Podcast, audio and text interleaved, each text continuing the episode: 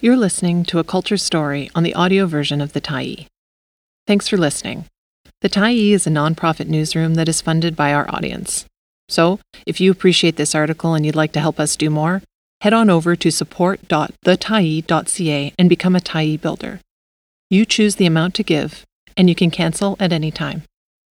Holy Christmas, It's Been a Tough Year. By Dorothy Woodend, December twenty-third, twenty twenty-two. Tis the holiday season once more. Some folks adore this time of year, and those people are nuts. Will the sparkly lights on display in neighborhoods across town ease the pain of a healthcare system in crisis or ameliorate the severe flu strain that threatens to take us all down? Probably not. Can Santa save us from conspiracy-addled relatives, the end of democracy, and a little light apocalypse? God damn it, help us, Santa. With scary unknowns lingering from twenty twenty-two, and the coming year already looking a bit crackerjack, the Tyee is here to offer a leg up to those who need it. And let's face it, we can all use a little help at the moment. In previous years, Tyee tips for holiday survival have included a variety of coping mechanisms, everything from festive outfits to bath-time frolics. This year, an even wackier approach seems in order, because, well, it was a hell of a year, following a series of hellacious years. As we stagger and stumble into the holiday break, we humans could use some time to put our feet up, slow down and reflect. Isn't that what the holidays are for? Don't fret for one second about making a batch of those viral New York Times gochujang cookies for the dinner party that you don't want to attend anyway. Here's what to do instead, fellow humbugs. If you need a gentle pause from the everyday, a tiny bite of respite, I would suggest paws and claws. A crabby Christmas and an odder New Year. If you're tired of human ills, turn to other forms of consciousness. We share the planet with some of the weirdest and most wondrous creatures imaginable, and the holidays are a good time to reacquaint oneself with this furred and feathered abundance. The Guardian newspaper has a dedicated section entitled Lost and Found, filled with stories of plants and animals thought to be long extinct, who suddenly pop up to yodel hello, as if to say, I'm not quite dead yet. Thanks very much. The resurrection of splendid beings like giant river otters, humongous bees, and lavender-colored land-dwelling crabs are things to behold. The world is full of endless, almost magical variety. There is also a certain comforting pattern to these stories, the long vanishing, the accidental sighting, and then hola, the miraculous reappearance of a mysterious creature. Every time a new story pops up about a long-lost beastie found again, a ginger ale joy fizzes through my veins. It is a simple pleasure, but there's nothing wrong with that. Another subset of this idea is things that are genuinely dead and long buried. The ongoing discovery of new dinosaur fossils thrills me to core. Check it out, they go from big, to bigger, to biggest. They just keep getting more massive, and each giant bone swells my heart. If you're at the end of your holiday rope and about to strangle a relative with it, looking at extraordinary organisms staging a comeback or long-gone behemoths rediscovered can offer a repository of happiness and hope. Take a lesson from the purple land crab, you will get through this, lavender pincers and all. Scream it out. In the nineteen seventies, when hippie parents, back to the landers, and new age wankers decided that key parties and rebirthing sessions weren't quite doing it, the notion of primal scream therapy raised its rather loud head. A group of dissatisfied humans got together and howled, shrieked and wailed, assailing the heavens with all the cacophony they could manage. The idea has recently been resurrected, primarily by middle-aged women. Obviously, there's a lot to scream about. Public screamfests are a time-honored tradition. We've even seen them in films and Grimes' wellness routine. If screaming is good enough for the former partner of Elon Musk, who probably knows a few things about wanting to shriek at the heavens, it's good enough for you. Finding a secluded place where no one will call the cops on you is the tricky part. In other cities, screamatoriums have sprung up. Shrieking into a pillow or the back of the couch is always an option, but if you live close enough to the woods or a deserted bit of beach, head outside and vent your spleen to the indifferent waves and the accommodating trees. Be one with howling nature. Hark, the clapping of the tremulous hands. A recipe for epic frolics came from the Greek satirist Lucian of Samosata. Of the holiday spirit, old Lucian reportedly said it was a period of drinking and being drunk, noise and games and dice, appointing of kings and feasting of slaves, singing naked, clapping of tremulous hands, and occasional ducking of corked faces in icy water. Now, that's a list I can get behind. The easiest solution to surviving extended periods of holiday stress isn't meditation or mindfulness. It's being entirely off your nut.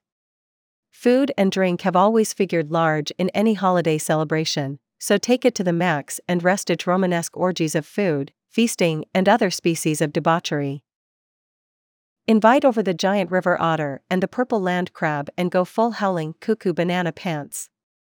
When you wake up in mid-January wearing only a bath mat and a motorcycle helmet, don't try to even try to recall the events of the last few weeks.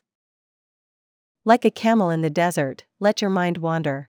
In this media-saturated age, having one's brain entirely unoccupied even for a fraction of a moment has become a rare occurrence.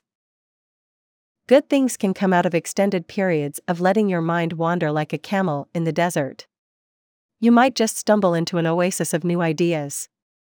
There are repositories of curious stuff in there, buried under the detritus of the daily news cycle.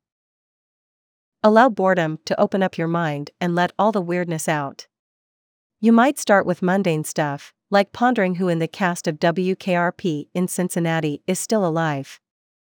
But you can end up somewhere you never expected, like inventing a new form of public transport or a noodle dish. Or a combination of the two.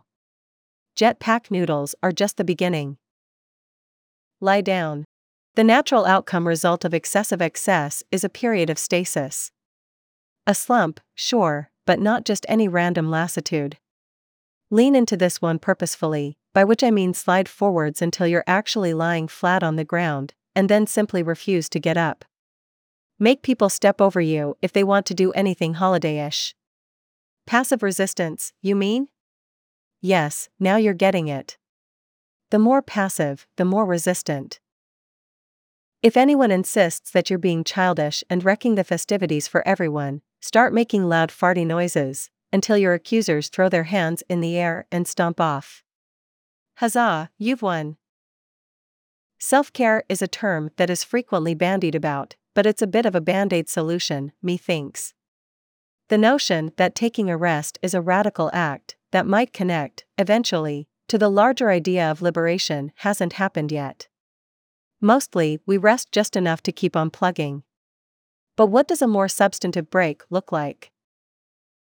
Occasionally, I cast my mind back to the moment of potential shift that hovered like a mirage in the desert, when there was a collective intake of breath and a tiny bit of what if? Maybe the time has come to resurrect that question in a more substantial way. Wonder powers activate. I don't think everyone should take up jogging around the park. Physical activity is all fine and good, but I'm talking about taking big action to shift the cadence of your life. If ever there was a moment in human history to upset the apple cart, it's now. All the smart folk in the world, from Gabor Maté to George Monbiot, are calling for a radical rethink of the way we live. Why is this a good and necessary thing? A list of reasons could circumnavigate the globe, wrapping around at least a couple of times. The usual reasons still apply. Saving the planet, yada yada, but for me, and maybe a few of you, as well, I'm just tired of people behaving badly, short-sightedly, with little thought to the coming generations of not only other humans, but generations of everything, bees to whales, trees to snails. As a few folks have pointed out, the current crop of billionaires could solve world hunger and still have oodles of money left over. If you could do something that important, why wouldn't you? It's not hard to find examples of people creating horror shows at the moment. There's a bevy of stuff to pick from. It's harder to find things that are going well, but perhaps the tide is turning. The notion that justice might finally prevail for the architects of the January sixth insurrection in the U S gladdens the heart. And there are plenty of other examples, from ending student debt to safeguarding biodiversity. The change in this season lends itself naturally to sloughing off old things and the birth of something new. It's high time to think big. Epic newness, if you will. As twenty twenty-two slinks away, tattered and torn, twenty twenty-three lurches into view, brimming with possibilities. Who knows what the coming year will hold? It might even bring us a new species of purple land crab, riding a jet pack, eating noodles, changing the world. Now you're getting the picture. Happy holidays, readers. Our comment threads will be closed from Friday, December twenty-third until Tuesday, January third, to give our moderators a well-deserved break. See you in twenty twenty-three. Thanks for stopping by the Tyee today. Anytime you're in the mood to listen to important stories written well, we'll be here. And if you'd like to keep independent media going strong, head over to the tyee dot c a and click on the Support Us button to pitch in. Finally, big, big thank you to all of our Tyee builders who made this story possible.